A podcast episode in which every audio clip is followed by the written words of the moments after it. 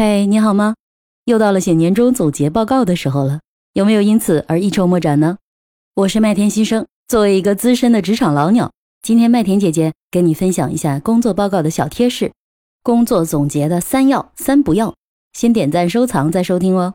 其实，在我职场的前四年都是基本的文职工作，体制内的那两年都是做各种各样的数据报表，后来到了一家港资企业任职文员，也是各种各样的数据报表。相对来讲还比较简单，因此呢，我也总结出了我们写工作报告第一个重要的要，就是要写数据。随着后来的职业发展，我越来越发现，数据对企业的经营管理、对个人的工作指导，甚至是对企业的决策都有非常重要的作用。所以在写工作报告时，数据一定是最重要要写清楚的东西。但是具体每一个人的岗位不同，写的数据一定也是千差万别的。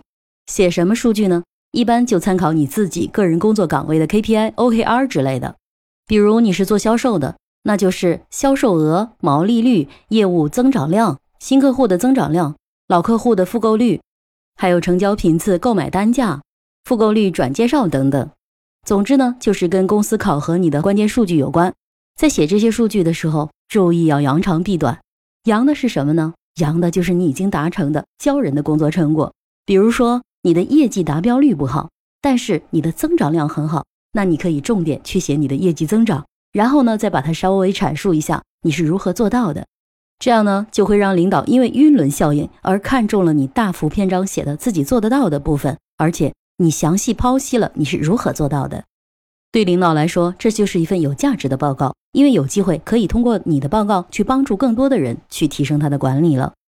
再比如呢，虽然你的业绩达标率不好，甚至你的增长率也不好，但是你的新客户增长好，那这个时候你就可以去说，哎，我的新客户是如何增长的？我通过哪些方式，线上啊、线下呀、活动啊、地推呀等等等等各种各样的方式，我是如何去创造可能性，去增加新客户的？销售岗是个非常容易写数据的岗位，如果你是生产的岗位，那就可以写自己的产量啊、货期啊、品质啊。退货率啊，次品率啊，等等，以此类推，我就不着重的去举例子了。工作总结的第二个小贴士就是要写成长。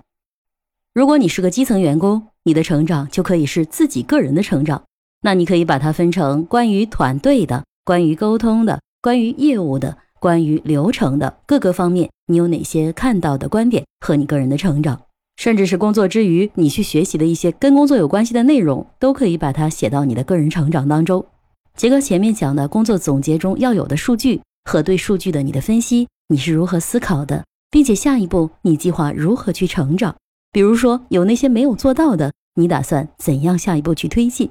这样的报告不但让领导能够感受到你在做工作的时候是认真负责的，同时对于没有达到的成果，你也在积极的寻找方法，并且通过让自己成长的方式，让领导对你拿到更好的成果有信心。而且也看到你自己在主动的思考，而不是等着别人去给你方法。第三个工作总结中最需要的小贴士是什么呢？逻辑。在我做管理的这几年里，我特别害怕员工长篇大论的发几千字的工作报告给我，最主要的是全是密密麻麻的四号字，让人看着特别头大。所以我们在写报告的时候，一定要注意自己工作报告的逻辑。建议你在写工作报告之前，先画一个思维导图。如果不会画思维导图的话，欢迎加入我的甜甜圈，有免费的工具和具体的使用方法教给你。如果觉得画思维导图都很麻烦的话，那至少要写一个目录，或者是在自己的本子上写上一二三，这里面的一一般都是数据了。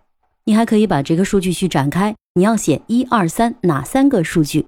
这三个数据既可以体现你的工作成果，还可以体现你在努力的思考和努力的创造。当然了，写数据的时候，最好的方式是图表。第二个就是可以写你报告期间内的你的个人成长和思考，你学到了什么，发现了什么。第三步就是写你下一步的计划了。三者内容的占比呢，建议是表现个人工作成果的数据占比达到百分之五十左右，百分之三十到四十呢是你个人的工作成长，剩下的百分之十到二十写你下一个期间的工作计划。好了，讲完了工作总结的三要，还有三不要，是哪三不要呢？这个呀，也是结合麦田姐姐我自己这么多年看别人报告之后，我最不喜欢的三种报告。第一个就是假大空，上来都是夸自己如何的优秀，做好了什么，如何如何厉害等等。我特别讨厌这种报告，尤其是全文一个字儿没有提自己做的不好的地方，也没有去反思自己如何做的不好，下一步打算怎么改。全文就是给自己歌功颂德，这种啊一定是不可取的。